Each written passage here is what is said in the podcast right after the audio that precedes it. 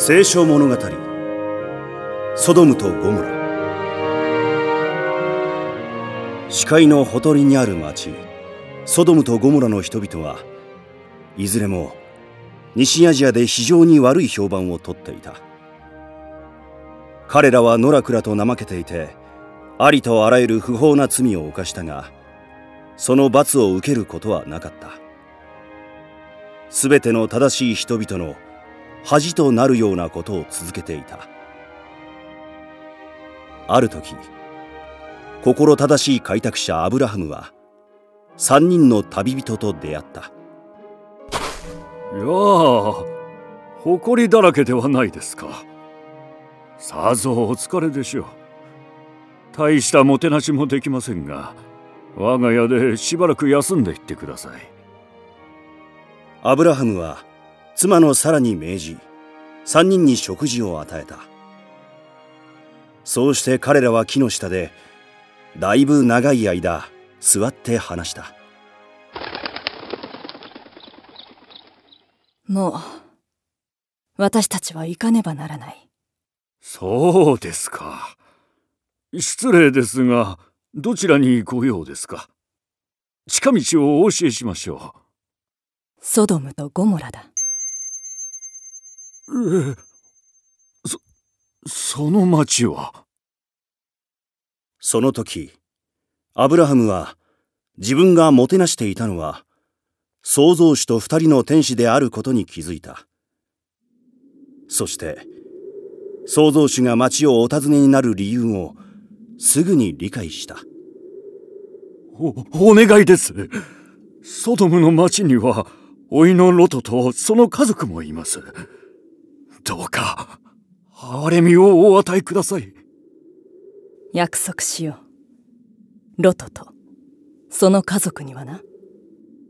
ででは二つの町のどちらかに50人の善人がいればどうでしょう？50人いればその者たちのために町を助けよう。では30人いや10人では。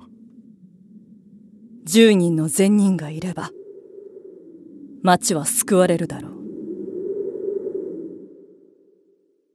その後創造主と二人の天使は町に入られた。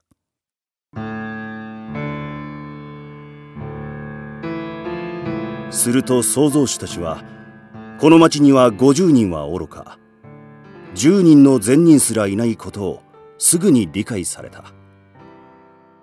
やがて町のならず者たちは創造主たちを取り囲み乱暴をしようとした。アブラハムのおいロトはその様子をたまたま目撃した。旅の方。この町は危のうございます。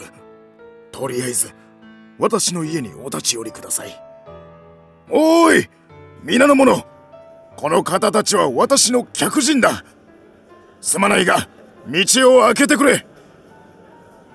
ロトは創造主たちと家に入った。だが外からは卑猥で冒涜的な叫びが絶え間なく続いた。創造主はロトにおっしゃった。今日の夜町は焼き払われる。お前たち家族は町からすぐに遠ざかれ。その際ただひたすらに前を向き何があっても決して振り向いてはならぬ。ロトはその言葉に従い妻と娘たちを連れて町から一目散に逃げた。するとたちまち空は真っ赤に染まりロトは背後から硫黄の匂いと凄まじい熱気を感じた。さらに辺りには助けを求める人々の声がこだました。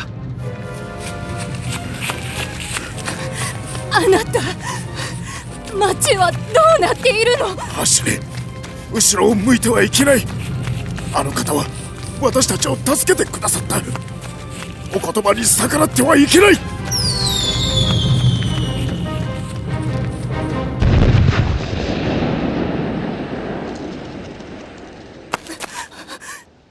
今の音は？ダメだ。振り返ってはいけない。一瞬。一瞬ロトの妻が振り返ったのを創造主はご覧になった。そうして創造主は妻の体を潮の柱に変えてしまわれた。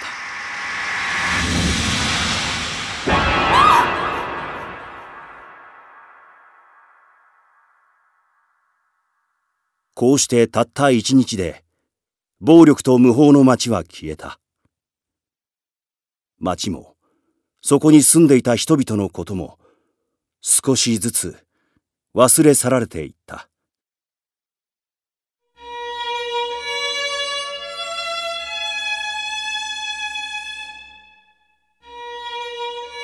その後生き残ったロトの二人の娘は子供を産んだ。